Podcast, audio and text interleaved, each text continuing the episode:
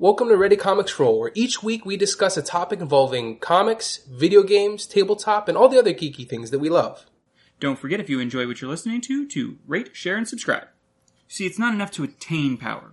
One must also maintain power. I'm Mike. You're a big bad vampire. Hey, great, congrats. Now keep it to yourself. I'm Eric.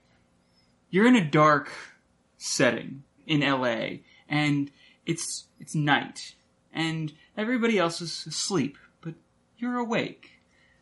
For once, everything is going your way. And the blood that beats through your chest is not necessarily your own. The world of vampire has been a very, let's say, up and down circumstance. I've been a big fan of White Wolf and what they've created with Vampire the Masquerade for I don't know how long now, fifteen years, fifteen plus years, God, something like I've that. been I've been uh, playing Vampire the Masquerade in one form or another since high school, which was uh, years ago. It's been a part of my life uh, since I was a teenager. It's been part of my uh, tabletop video gaming and live action role playing uh, life. Um, it's even television. No, we don't really talk about Kindred the Embraced all that much. But, well, for those who aren't familiar with White Wolf and with Vampire the Masquerade, because White Wolf really is so much more than just Vampire the Masquerade, but let's face it, you. If you've heard of White Wolf, you almost certainly heard about them through Vampire. Yeah, vampire, vampire, and I want to say hunter have been their two most prevalent entities that have kind of traversed multiple things. Mainly because Hunter had the, the uh, Hunter and Hunter the Reckoning had like three video games, very much in that like Diablo, uh, almost like uh, They're hack and slash. they were the uh, they were yeah. the uh, Marvel Ultimate Alliance games, but with vampire hunters. Yes. they were those isometric like RPGs where you'd move through a map and try to you know uncover puzzles and gain levels and, kill shoot things and get so skills. many things. Yeah. Um, Um, they were more, uh, I feel, well, or, or at least uh, Hunter the Reckoning on PS2 was more of like almost a twin stick shooter, but yes, very much along those same lines of the, you know, just murder so many undead. Yeah. Well, the, the first the first Hunter game, I don't remember what it was called, but I don't remember the tagline to it. But the first Hunter game that had come out also kind of felt like twin stick shooter, except if you play played the uh, like Mighty Hunter who had the the broadsword, Oh, yeah, yeah, yeah. then it felt like Diablo. But I mean, even then, by the time those came out, uh, White Wolf had still uh, had already been going strong Yeah. for over ten years. I think the first version of Vampire the Masquerade came out in Redemption. Um, Or no, no, no, no. I'm talking about the tabletop books. Yeah. Uh, 1991, I Yeah. want to say. Don't quote me on that. I didn't do any research for this. I, I believe you are correct. It was either it was either ninety one or ninety two somewhere ninety or ninety one. I think. Early 90s, somewhere around there. But so, for anyone unfamiliar, uh, White Wolf started out as a tabletop role playing game producer, uh, which I believe Werewolf the Apocalypse was their first IP, but it wasn't the first to market. Because, like, White Wolf, as you would guess from the name, are kind of more of a fan of uh, werewolves, or at least it's always felt that way. But Vampire was always their their big vehicle to get out to people. It depends upon who you ask at White Wolf. I'm sure there there's still those those souls there that are very much more in kind with the werewolf game. Yeah. But they've had such a harrowing journey, as it were, and that's kind of why I wanted to end up talking about this this week because I've been I've been kind of keeping up with LA by Night in the worst fashion possible. I watched all the YouTube episodes because I don't feel like expunging money to either watch it on uh, I don't even know what the streaming network is called anymore, but they're on some other streaming network, and then they also are streaming live on Twitch, but I don't watch Twitch as much as I used to. Most of my most of my internet content is consumed through YouTube because it's easier for me to watch a VOD than uh, you know a video on demand than it is for me to try to catch a live stream. Absolutely. I know I'm the same way. Unfortunately, like I would love to catch more live streams, but who has the time? Well, it's more or less like I always forget day of important live streams. Like I, I've got one live stream that I'm I'm trying to set in my mind to watch because it's a 24 hour live stream and it's for charity and it's by a guy that I've I've watched pretty much since he came up as a YouTuber, uh, a guy named MF Pallytime or Walter. He primarily did Heroes of the Storm for a very long time. He he was with Heroes of the Storm, video like making videos with that since it was in like late alpha. But anyways, back to back to the actual main topic. With White Wolf having gone through their tumultuous journey to get to where they are now and having Quite a few tumultuous jour- yeah, journeys. a Really, couple. like- Like, there was the whole like weird thing where they ended up getting into the lawsuit battles with like literally everybody who did anything that had vampires and werewolves in it. yeah, um, Like it seemed like that at least because you had you had it happen with uh, Underworld and then it happened with there was Well, another no, I remember. franchise. I that they- remember they- uh, that um, if I remember correctly, this is all like old internet lore. But White Wolf tried to sue Underworld, and then Anne Rice stepped up and said, "Hold on, you basically stole your entire concept from me, so." There might be something, uh, you know, if you're going to say they stole from you, we might have words. yeah. Um, and then no one wants to battle Anne Rice. You don't fight with Lestat. But I mean, the mythos behind White Wolf, and, or behind their their world, The world of darkness. yeah, the world of darkness has always been, with the exception of New WoD, I think fantastic. I we will get into New WoD at some point, um, which I'm going to be. You'll you'll be the defender of. I will absolutely because I, in the tradition of me having garbage opinions on everything, I'm the guy that likes fourth edition D and D. All right. You're not you're not alone in that. I like fourth edition D and D too. I like fifth edition more, but Yeah, no, but but yeah, New World of Darkness was its own its own bag of worms. Uh, I've screwed up that analogy. no, it was a bag of worms. But so the original World of Darkness, which was their shared universe across their 467,000 different games. Let's That's see. not an accurate number, but I know it's pretty close. So you had Vampire the Masquerade, you had Werewolf the Apocalypse, Mage the Ascension, Wraith, Wraith, the Oblivion, Changeling the Dreaming. That was, I think- Mummy, Mummy the. Mummy was one of the last ones. Then you had uh, like you had those five, like the core It was Mummy the Resurrection. Mummy the Resurrection came? I had to make sure I was corrected. Um, you had Kindred of the East, which wasn't didn't follow the rhyme scheme or the naming scheme at all. Don't hate on KOE, man. I love KOE, but no, the fact that it didn't have a tagline on the bottom of it kills me to this day. you had oh god, what else was there? There was um, Hunter the Reckoning. There was There was two different hunters. There were the mage hunters, like there were the human hunters, and then there were the hunters for the post. Um, oh god, this could turn into a. Uh, I could give you the full lore breakdown of Wor- World of We'll, Darkness. we'll, we'll but kind of get into that. So, so in in their world, there's a essentially a vampire apocalypse coming, and that that's kind of what led the game from the early '90s or into the 2000s. And the the the, the game always kind of had a weird time limit ceiling placed upon it because And it, well, it wasn't When they- just a vampire apocalypse. Like every single one of those genres that I just Yeah. mentioned had their own apocalypse that was coming. Yeah. And that's kind of always been the thing. Like the only one that the only one that I guess never came was Mummy the Resurrections because that was the I one that was um, supposed to be the end of the world, not just the end of their resurrection cycle. I well, no, I believe that Mummy: The Resurrection was covered in Time of Judgment, where they just kind of lumped in everyone that wasn't a core big seller.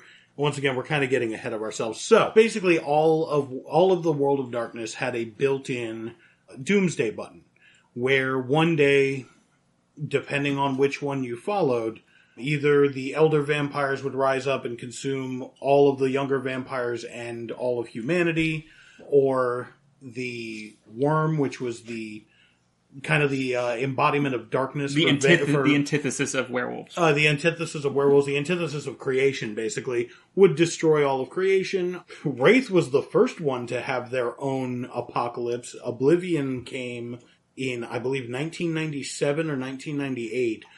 Because the game Well, wasn't the, the making game, money. the game was literally like, and the, the thing is, I always find this fascinating with them.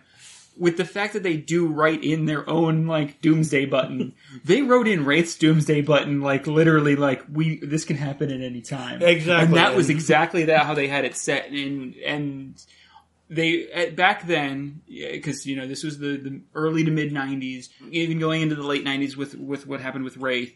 They had their website, and it was it was you know just this black Oh, panel I page remember. Oh and God. they put up a doomsday clock Uh-huh. each time one of the storylines was coming to an Well, apex. Uh, yeah, because they did one for, I believe they did one for Oblivion. I believe they did one for the Time of Thin Blood, uh, the appearance of the Red Star. they did one for Gehenna. They did well, yeah. Of course, they did one for Time of Judgment, but I mean, like, come on.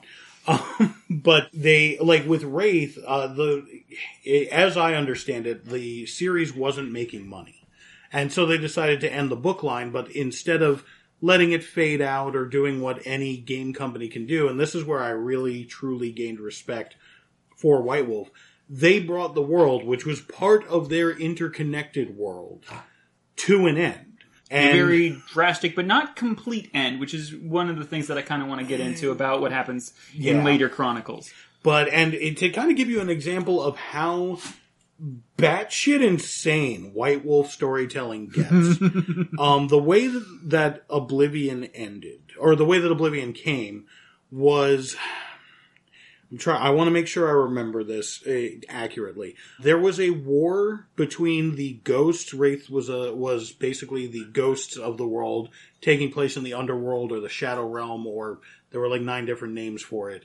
But the place where ghosts do. and there was a war, uh, an ongoing war between the Eastern Kingdom, um, you know, Asia and Eurasia and all that area there, and Western ghosts. And Because they had not forgotten forgotten the atrocities of the past, apparently. Exactly.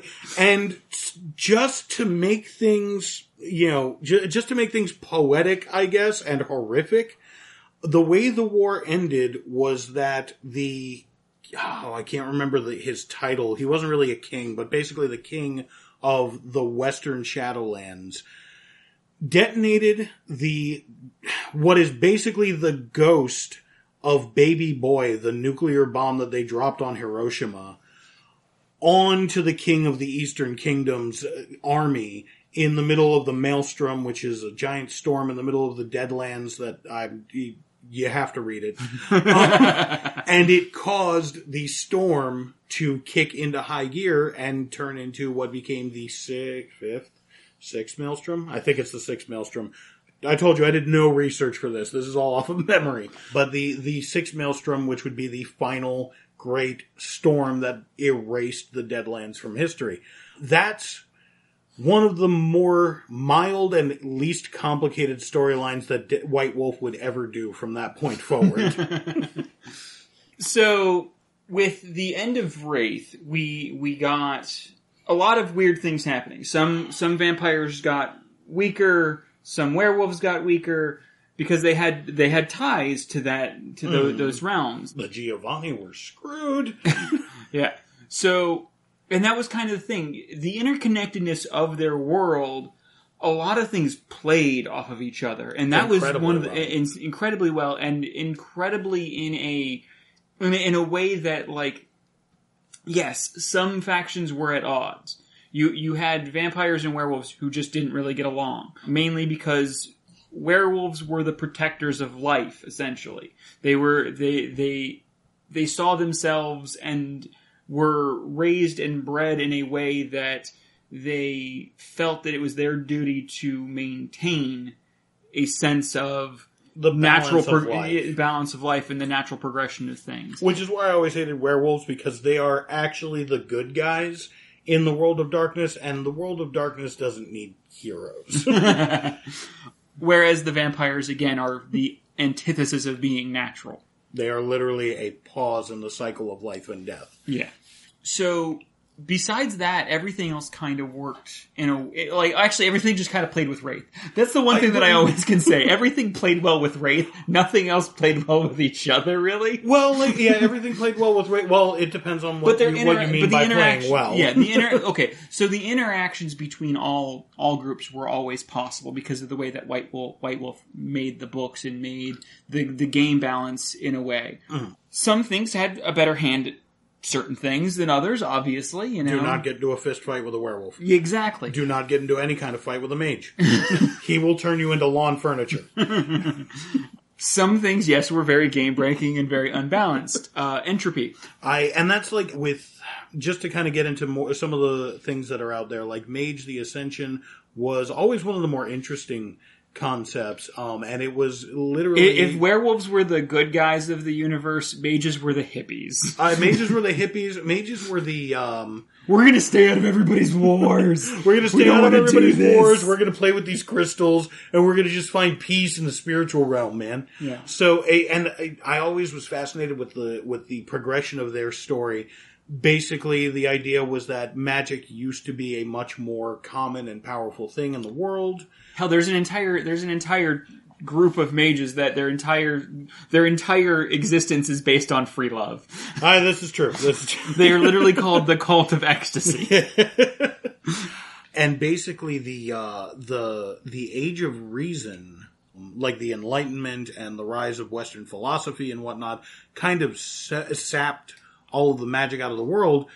And i as you learn, if you get deeper into the lore, it was actually a purposeful changing of the guard by a group that would eventually become known as the Technocracy, which were all based on technology that was indistinguishable from magic and that, and to show you how those things kind of played together, this fed back into werewolf because werewolf had this dichotomy of, uh, or not dichotomy, trichotomy, I guess would be the word.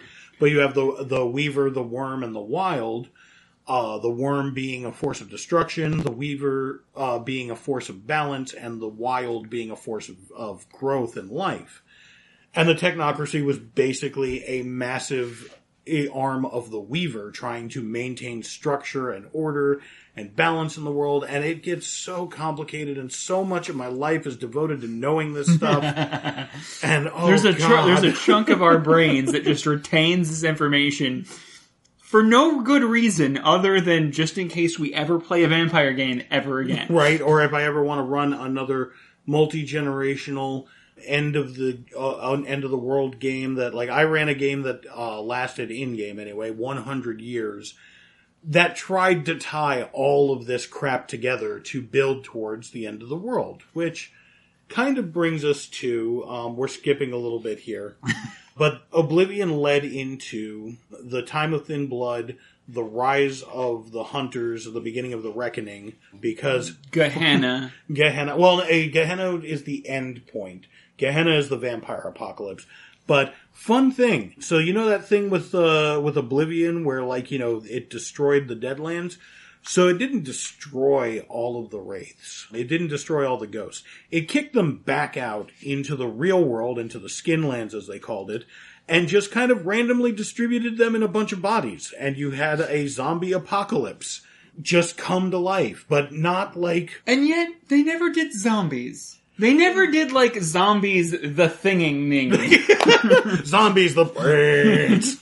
there, there were rules for playing a. Uh, oh God, what were they called? Revenant? No, it's not Revenant. Uh, oh, Arisen. Uh, there were rules for playing Arisen, but you never had like you know Zombie the Risen or whatever. Like it was never its own standalone line. They were more a foil for the hunters because basically overnight.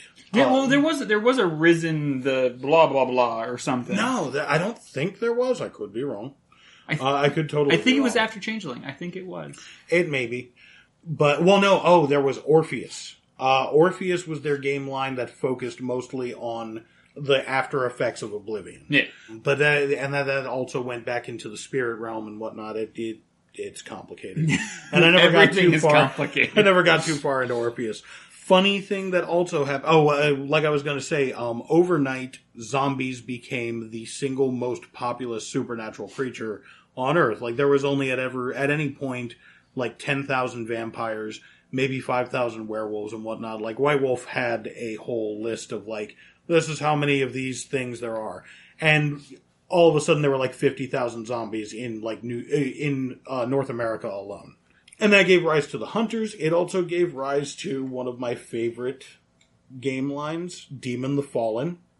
Um, so, bear with me here because this is going to get weird.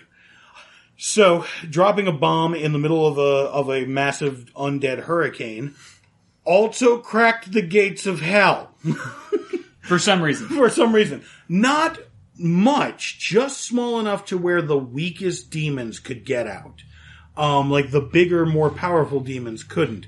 And this also ties into uh, White Wolf's whole a cosmology of where they weren't actually demons; they were just really powerful ghosts who thought they were demons. It's complicated, but and it also depends on who you, which part of the canon you believe. Yeah. But so demons now were walking the earth, possessing human bodies. And then you had the time of thin blood. The weakest generation of vampires started being able to vampires, you know, as if you're familiar with any vampire lore, vampires create other vampires, and as is pretty common, the more generations removed you are from a master, the weaker you are. All vampire lore goes back to Cain, like of Cain and Abel faith. And now we were getting into the 13th, 14th, and 15th generations removed from Cain. And you started getting daywalkers. You started getting oracles that could, like, actually see the future. Vampires that were basically half human. One of them gave birth. Like, one of them actually got pregnant and gave, gave birth. Real end of the world type shit. You know, Ravnos Awakening. Ah, the antediluvians. This could get. Yeah, this could get convoluted. So, there are clans in Vampire the Masquerade, and each of the clans goes back to a descendant of Cain. Uh, second, gen- well, third generation, so two steps removed from Cain, basically. Cain had kids. Cain's kids had kids. These are those kids. Uh, they were bastards. One of them being Ravnos. Ravnos also being the name of the clan. Which Ravnos isn't actually his or her name, but Yeah. it, it, it It's just easier it's to go complicated.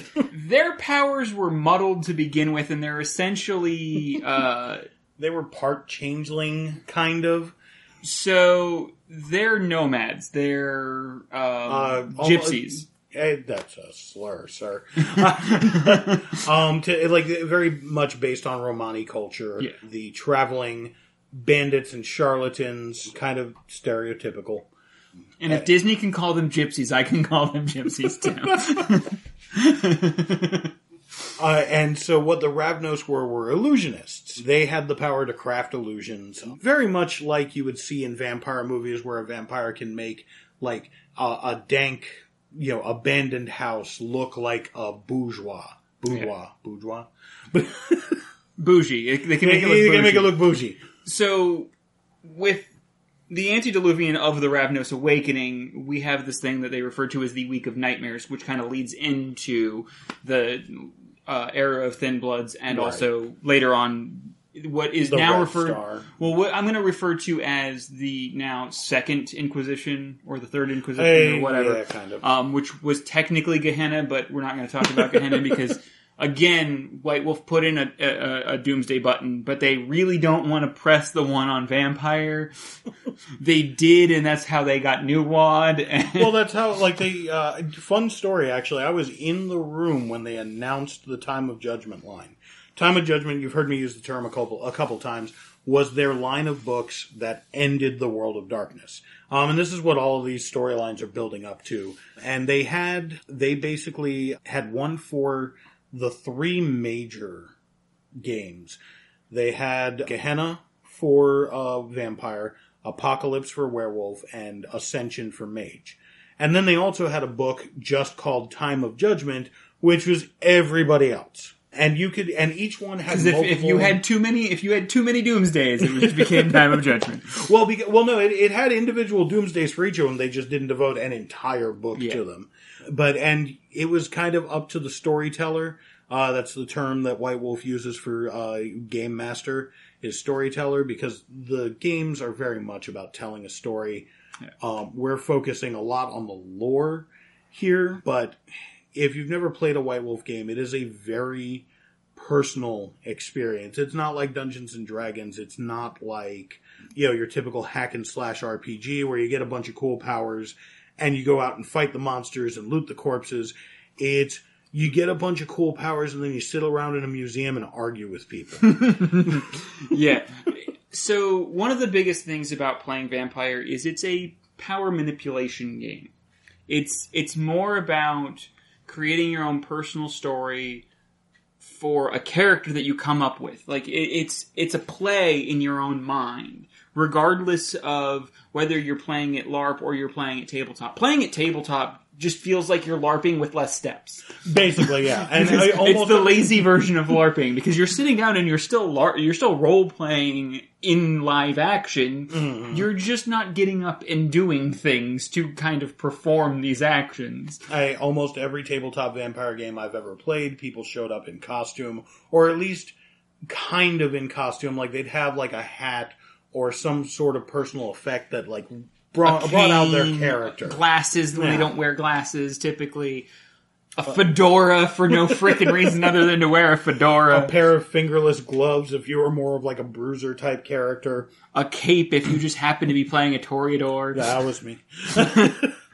but uh and Nipple tape. nipple tape. Oh, the nipple tape. And it wasn't just nipple tape. It was full, like I made a costume out of bondage tape. For those of you, uh, for the visual at home, I'm about a hundred pounds overweight and I rocked that shit.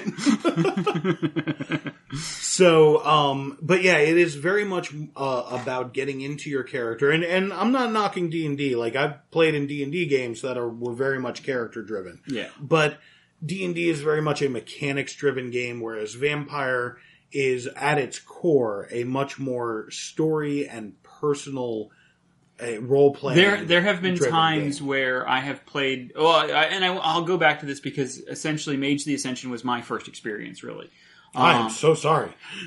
Mage the Ascension LARP was one of my actual like. It, it was originally a tabletop game, and then we transitioned to LARP, and it was literally we, we created the characters in tabletop, and then we the LARP books came out the, like the later on that year, and we were like. Let's transition to LARP because we're pretty much we all got together and we were dressed up anyways Right. because we it was a group of people who also played Amtgard together. Okay, So we oh, yeah. were already technically LARPing. Whatever. We're nerds. It happened. So we transitioned into that, and there were game sessions that we had where no one rolled dice. yeah. Oh, We got through entire sessions back to back at one point where it was literally we got through most things by just kind of either bullshitting. Like I completely convinced my storyteller that my character could do something that I knew I couldn't do, and he knew I couldn't do beginning at that that, that, that night. But then by the end of that night, he was like, "Wait, can you actually do that?" I'm like, "Dude, I need like three more spheres to be able to do that shit." and that that's some of the fun of uh, of role playing. I'll, I'll actually kind of an anecdote uh, based on the whole you know sessions without uh, rolling dice. I did once attend a LARP that uh, I made quite a few people angry. Because at some point in the game, in the course of the night, and it was my first time there, and this is a game that had been running for years, and I showed up with several friends who had also heard of this game, and at some point, my character got into an argument with another person's, with another one of my friend's characters, like not even someone who was part of the game long running, and I threw a punch at her. and I would later find out that that was the first time in like two or three years that two players had engaged in any kind of combative action with each other in that game. Like the game was entirely built around intrigue and and personal politics and basically just dealing with uh, players versus the ST, not players challenging each other and uh, what we would always call throwing chops. Uh, in live action uh, vampire or live action White Wolf, you play rock paper scissors. It's or play a really weird game of high low if you if you. if- we'll there get we'll there- get to that. We'll get There was to that. that. There was that adaptation of it as well. But um, and yeah, that was the first time, and apparently a couple people like suddenly I got a bad reputation because there were a lot of people that were kind of angry that we had introduced that to the game, um, which I totally respect because you know that's something that's I feel is almost unique to White Wolf's uh, method of gameplay and storytelling is that you can just get to get together and basically form an improv troupe Yeah. with your friends. And, and the thing is, is and until you make a Brujah frenzy, there probably might not be a throne punch. So Insider jokes for Yeah. those for those few vampire aficionados.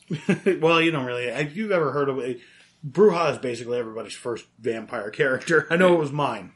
Um, so, Mine was actually a Toreador, sadly. oh god.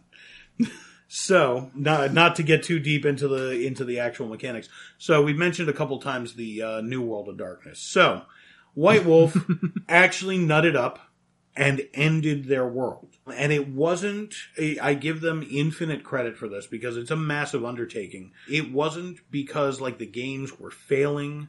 Uh, in fact, they were pretty much almost at the height of their popularity at the time. Yeah, Um, at least it.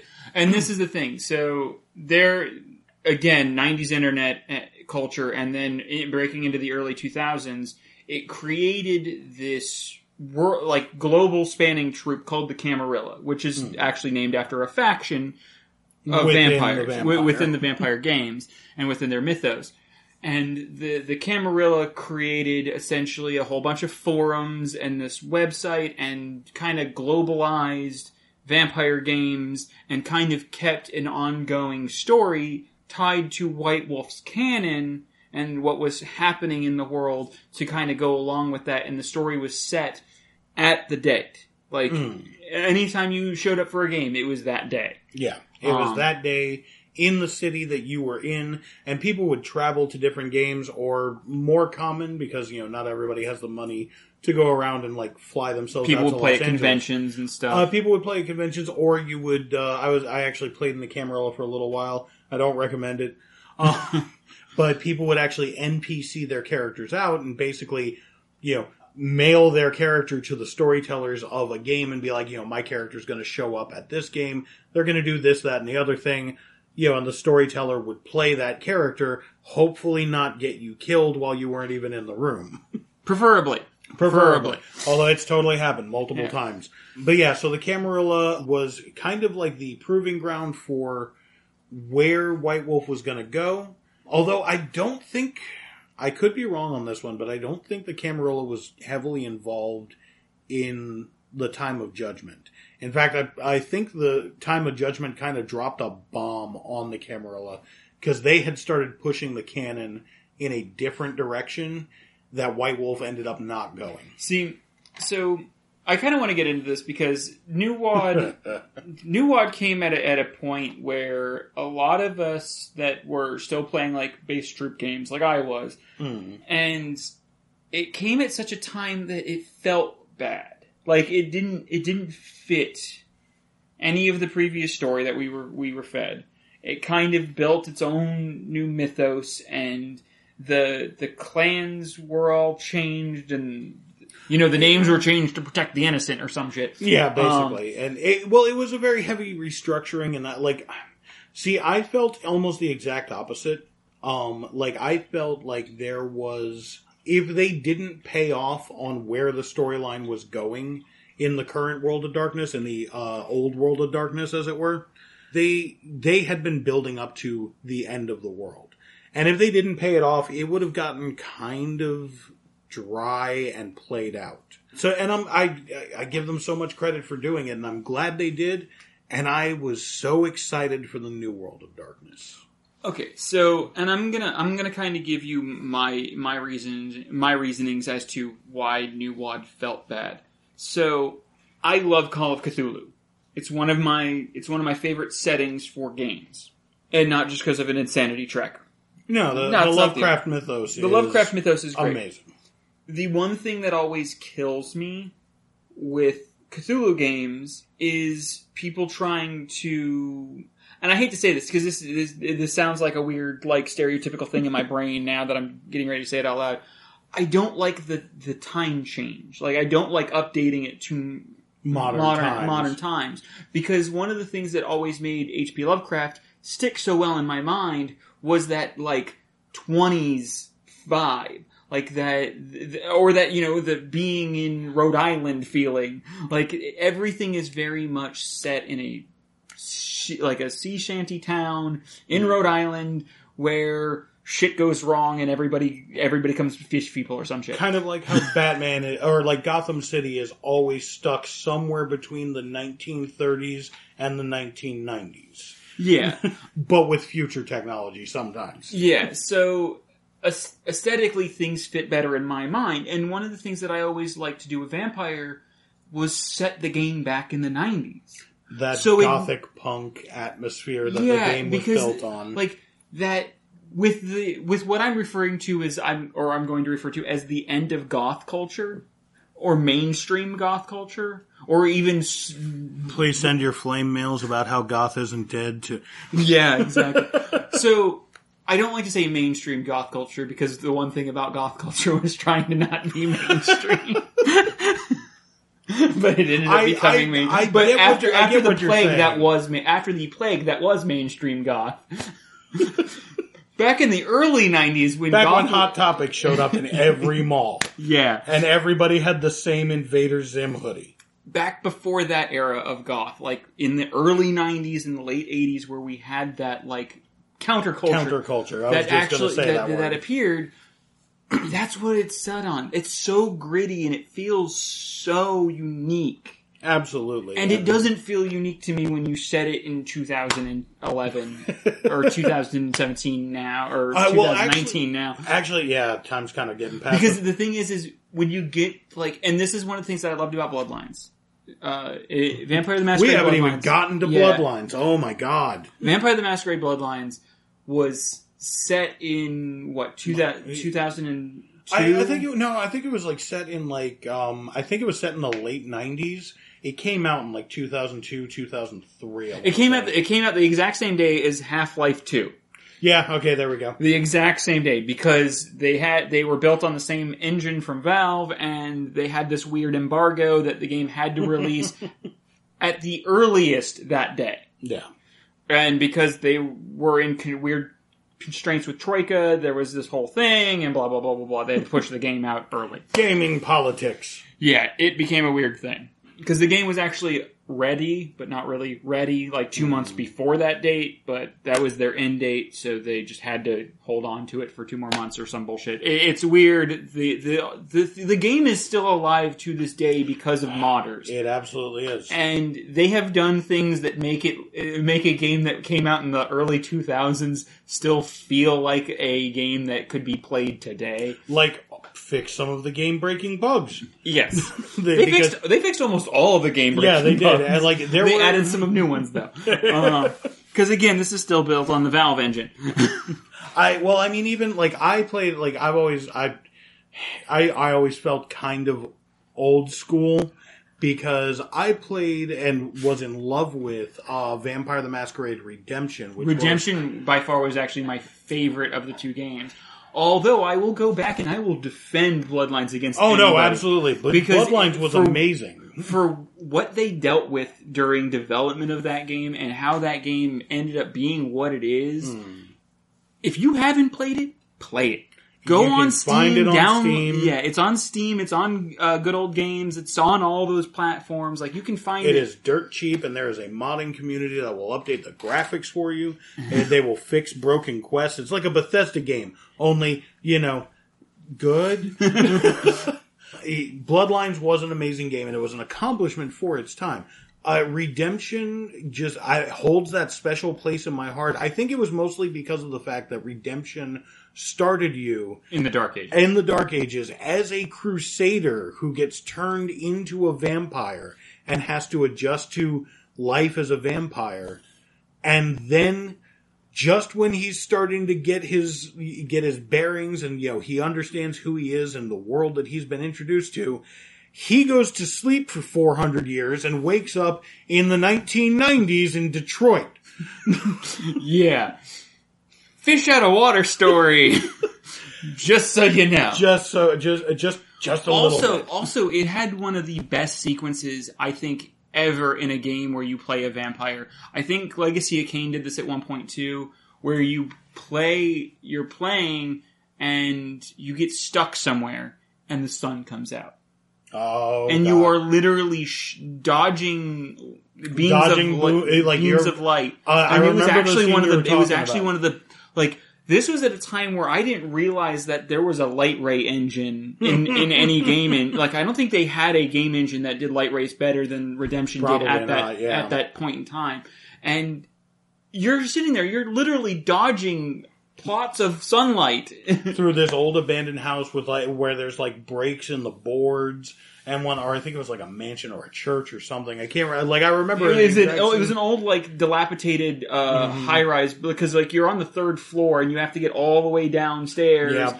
And you originally start, like, halfway outside on a catwalk, Yep. going in through a window just before the sun comes up. It's it, it's a really uh, well done sequence in Redemption. And again, the game got kept alive by its modding community longer than it probably should have. It is harder to find nowadays. Well, I believe I believe Redemption is on Steam, but I don't know how active the modding community because No, well, the modding community is like non-existent Yeah. now, but it did because everybody went over to because it, it, it ran off of a it ran off of a a, a, a BattleNet type um, Well, platform for a while Yeah. because you could there was an online component. That's right. Oh my god, that's right. There was the storyteller mode and all that crap. Yeah, so there was a, there was a live Ah. uh, a live storyteller mode that played online, and you could literally uh, land together and play. Mm-hmm. And it was one of the first games that had an internet based activity, and they used a BattleNet type platform to do that. Yeah, there was some like a proprietary platform where you could, uh, And that's one of the well, No, I don't why- even think they used a platform. I think you literally just had to like dial up your friends. I could be no, wrong because you uh, and this is one. Well, no, because you had to have multiple people on. Uh, You you Yeah. literally it was literally like a um the best way of putting this is it was early Counter Strike. You Okay, literally yeah. joined a server like an, uh, an old Counter Strike server. You saw a list of menu of servers and it showed you how many people are currently playing on that server and then it gave you like server rules in a little box and it told you mm-hmm. you cannot play Clan Assamite, you cannot play this, you cannot play this. yep, yep. And then some of them let you play like everything, and some of them were Assamite only because that was a thing. That game did things well beyond its it, it, its conventions of be like where where it came in time because that game came out in the like mid '90s. I like. I want to say 96, 97. Like it was like yeah, it was around that time. It was. I love that game. to I. I still memories I want to go home and play the, play Redemption now. um, but yeah, it was I, White Wolf actually kind of has a history of that of um like of being able or of looking forward towards um things that you wouldn't see in gaming for a while Yeah, um, which kind of would segue into one of the biggest tragedies of White Wolf, uh, was the Vampire the Masquerade MMORPG. the thing that never happened. The the when they say this is why we can't have nice things, this is the nice thing we can't have. Yeah. Um, so let me let me get you give you a little bit of a of uh, of a setup here. So White Wolf at a certain point merged with CCP Gaming, or CCP Studios, I think they're called. It's the video game studio behind Eve Online. That sound you hear in the background is a thousand people's buttholes clenching at the thought of Eve Online. Um, anyone unfamiliar with Eve Online, it is one of the most uh, brutal but fair PvP environments in gaming. Um, we, I did you guys ever do a an episode on Eve Online or like did We did it. We did an episode on MMOs, and I think Eve was touched upon because at the time I think I Actually, I might have been in that episode. Yeah, I think you were in that MMO episode. Um, and I think the touch upon was literally because I had literally just watched something about how there was like a couple hundred million dollar yeah. There was uh, there was fleet ba- Starfleet battle uh, over a planet, and then the servers crashed. Yeah. because there was so many people logged in with so many ships in one star system that the servers could not handle it, and literally the destruction of ships in that game cost people real money. Well, it doesn't. It has a real dollar value. Yeah, like you can easily value. and like something like hundreds of thousands of dollars went up in smoke that day.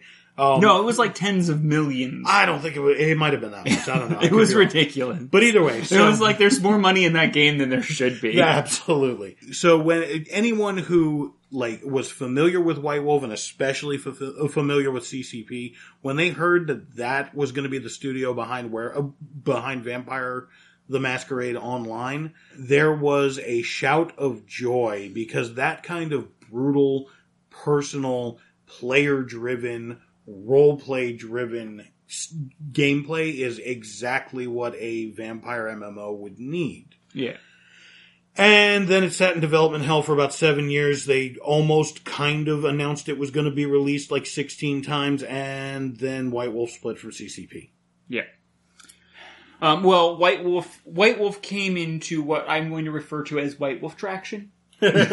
um, they have broken their legs many times trying to run through many one too many gates, and the gate that they ran into at that point in time was they were literally trying to uh, self-publish. Think it was 5e at the time, or it may have been New WoD. I forget what they. Uh, no, oh no, they were uh, they, they were Maybe- re, they were reintroducing the old World of Darkness, Yeah. and kind of ending New World of Darkness. Yeah. So it was yeah, it was the end of New WoD, and they were doing all the revised editions of the Yeah. books by themselves at the time without a publisher. And to give you an idea of what was going on, they're not a publishing company. Yeah, they're a game They're, design. they're company. a game design company that happens to house a lot of really good writers, and I will give them credit for that. To try to self-publish was not a good thing, and th- this is this is one of the many mistakes that they have made over the years, and so many mistakes. so many mistakes, and a lot of it's been making wrong deals at wrong times with the wrong people, trying to self-publish when you don't have publication set up, and these are kind of the hindrances that White Wolf has walked themselves into on multiple occasions. They bite off more than they can chew. but they are really good at what they do. Yeah, when And- when it when it works, they release amazing stuff. And they've come into they've come into a lot of clashes recently because people don't understand references to things like they used to.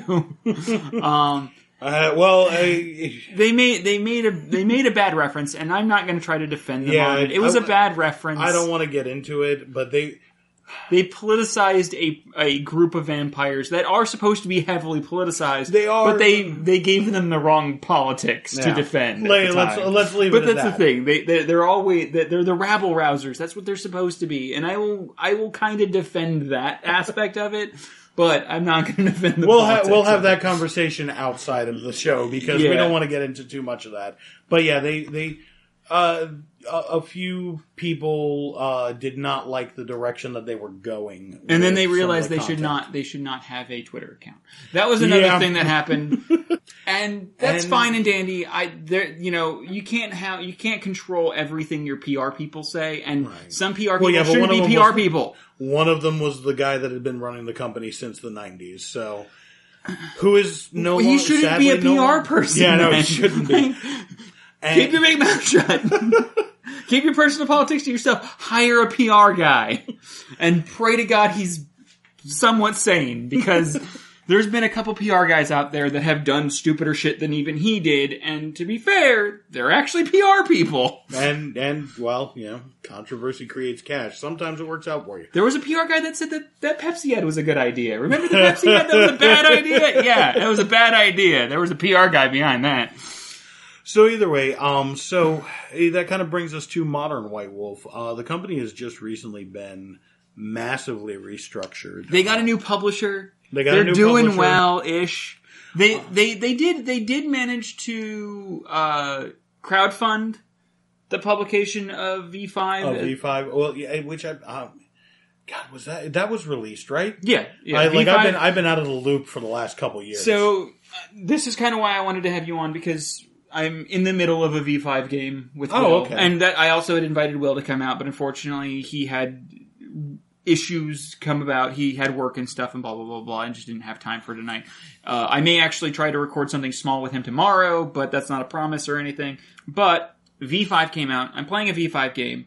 V5 is very much restructured, uh, revised edition. It is, it is the old WoD. It's the same story. It takes place after the time of Thin Bloods, and what ends up happening instead of Gehenna and the end of times, the Elders start to disappear. So they've made the game very new vampire friendly. Not necessarily Thin Blood friendly, But yeah, but new vampire young friendly. vampire, friendly. Young vampire friendly. And it makes the which is a good place to start a game. Yeah, and it makes the game feel a lot smoother because one, you no longer spend blood. What? Yeah, you the the game now runs off of a hunger system. So it's actually a very interesting system, um, and I, I I'll kind of explain what I'm talking about. So now every single time you activate a power, you roll a rouse dice, or anytime you every day you- Arousal dice? r- uh, rouse. Somebody's been reading too much Anita Blake. No, uh, rouse, as in to wake up, because Gotcha. it's, it's the same dice that you roll when you wake up. So they called them rouse checks for activating powers. If you fail the rouse check, you get hungrier. Your Okay. hunger increases because essentially you're running lower on blood. You're just not spending blood the way you used to. Okay, that's interesting. And now it's just, Although I gotta say, just kind of as a tangent off of that, during the time of Thin Blood, and this is one of my favorite things, one of my favorite things about about White Wolf in general. So, um, for those who don't know, the original Vampire the Masquerade ran off of a blood point system. You literally had X number of bloods inside you.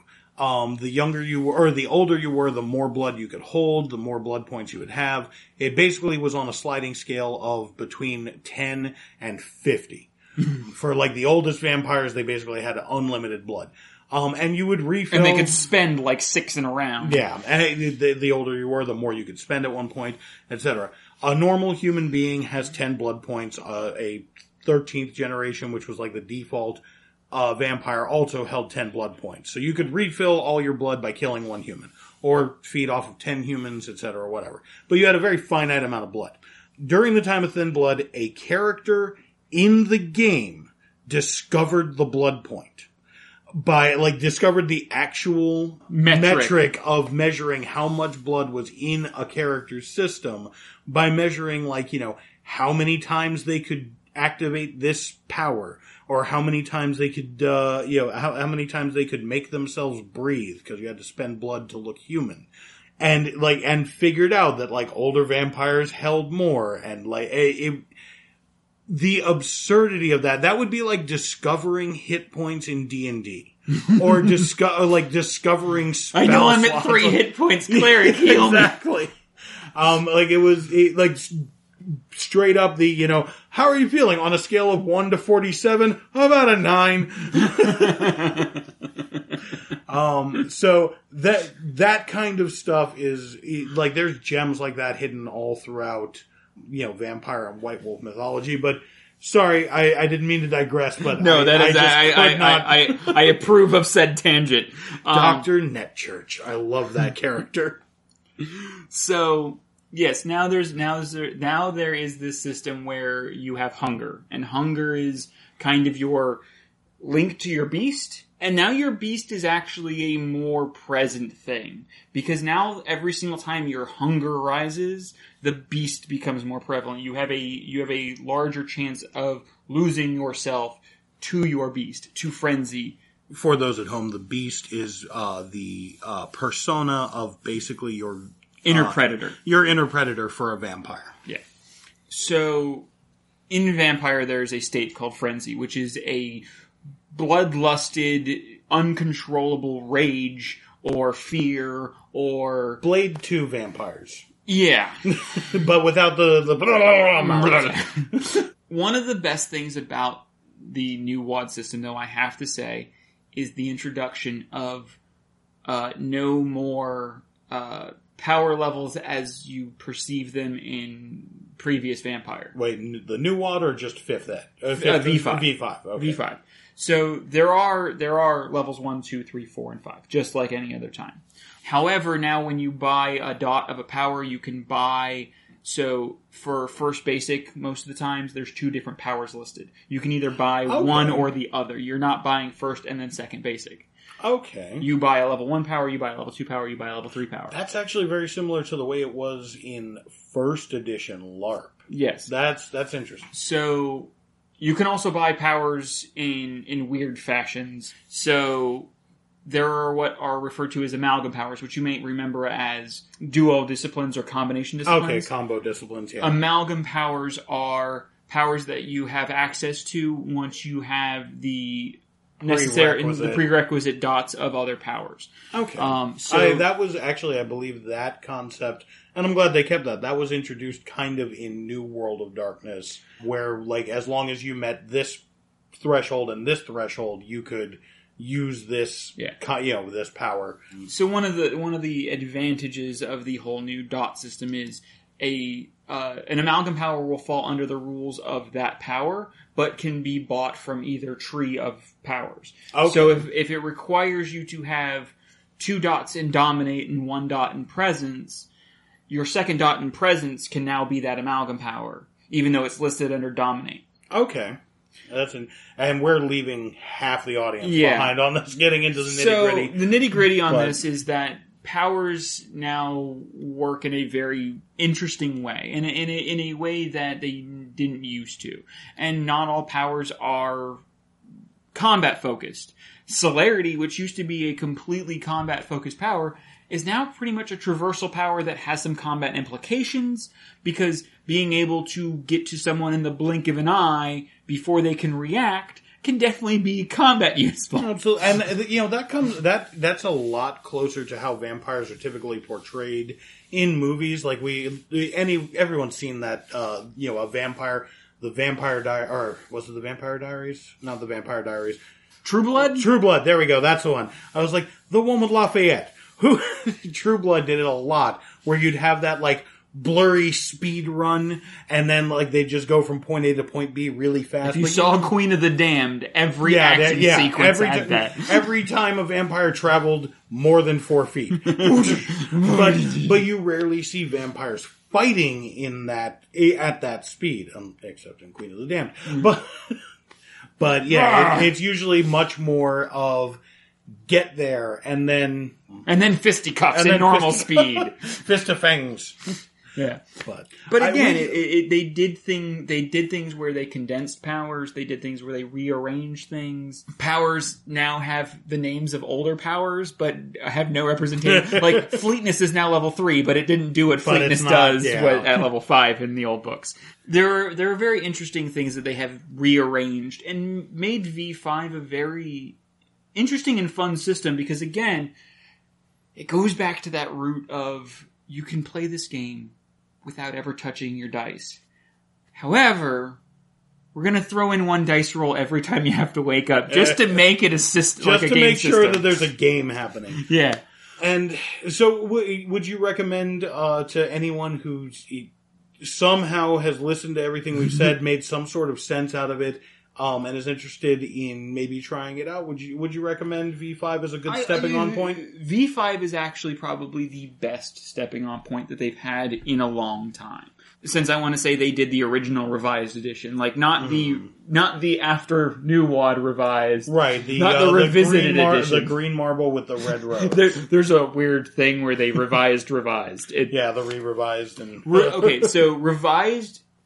When I think of revised, is second edition Vampire. right, yeah, Then there's the post New WoD revised, which I refer to as revisited No. because it's just New WoD. It's, it's Well, they call it's it- oh, revised there's edition a- republished. Uh, World of Darkness Chronicles, I think, is what they call it now. Is the what the new World of Darkness is because they because that game line is still technically running, but it's not. I, I it's complicated, Yeah. like everything with White Wolf. Um, it, as I'm sure you could probably tell, we could go on about this stuff for hours, and I, Me and Eric have spent a lot of time one playing in in this in the world of darkness, and two kind of think like learning and, and thinking of stories to do with the, the world of darkness because again it is a very compelling and story driven facet. And the thing is, is half the time a storyteller doesn't have to do Much of much of anything. anything. you literally set the setting, and then most of the time, if you've got a good group, especially with LARP, and I, I have to give LARP it, its props in this in, in this regard. LARP makes the game more about the players than the story that the storyteller might be trying to tell, because that's the thing with Vampire.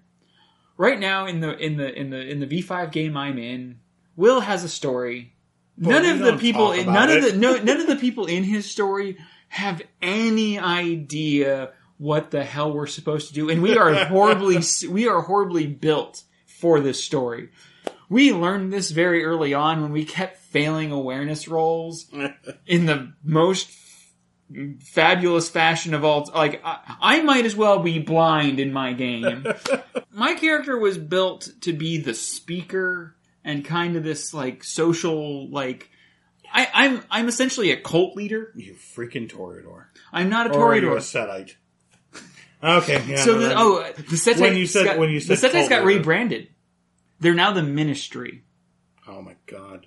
Uh, well, yeah, I get. I guess if you prove that your god doesn't exist, you have well, to change. no, some now stuff. now they literally they're they're and this is one of the other things that they did that kind of reestablishes where their connections were. The Ministry now have two different factions. One of the reasons why they rebranded is because they the, the Setites had a civil war. I'm going to go into this now because I fucking love this clan. They've been one of my strap in. yeah, they've been one of my favorite clans since back in the day. And essentially, the concept of the Setite is that they are the followers of the god Set, the Egyptian god Set. And technically, the descendants of. Yes. To them, Set was the first vampire.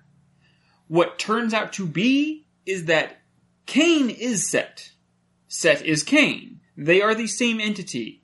That's some bullshit. There is a separate antediluvian, because this is the thing. They oh, for fuck. there is a separate antediluvian that is the per- personification of Set that they consider their antediluvian, but to them, Cain is Set. Set is Cain. Like essentially because of what Cain goes through. Basically, they went through the revisionism. Yeah, they went through a weird revisionism where literally the progenitor of all vampires is technically who they worship, but he is not responsible for them in a way. Like it's it's it's a hard concept to play off of, but there's a separate antediluvian which there uh, a certain follower of Set creates this this whole faction of the clan based on this. And that antediluvian actually has the power to speak through the blood in the new in the new canon, What? much like the Malkavian antediluvian. I was did. gonna say what like that. So they basically had Malkavian's ability. but only for worshippers of him. So he's literally the blood god now. That is the dumbest and most awesome thing I've ever heard. Exactly. So one of the the, the, the newest thing about uh, V5 is now you have lore sheets. Lore sheets give you new things as you take pa- points in lore sheets per dot of lore sheet. Each lore sheet is very different. The one for the, that sect of uh, the ministry literally gives you at the final dot you start to hear the voice of your god. It, it it is the Mag- Madness Network. What Yeah. the hell? and at that point you gain like essentially a free mentor but there's no longer called mentors they're mall was it's a weird thing i don't know um, I once again, I feel like we've uh, we're, we're digging. yeah we're digging a deep hole here We could go on about this for hours, and we may have to do like if we can get a larger group together. By the way, it is empty in here. yeah What the hell?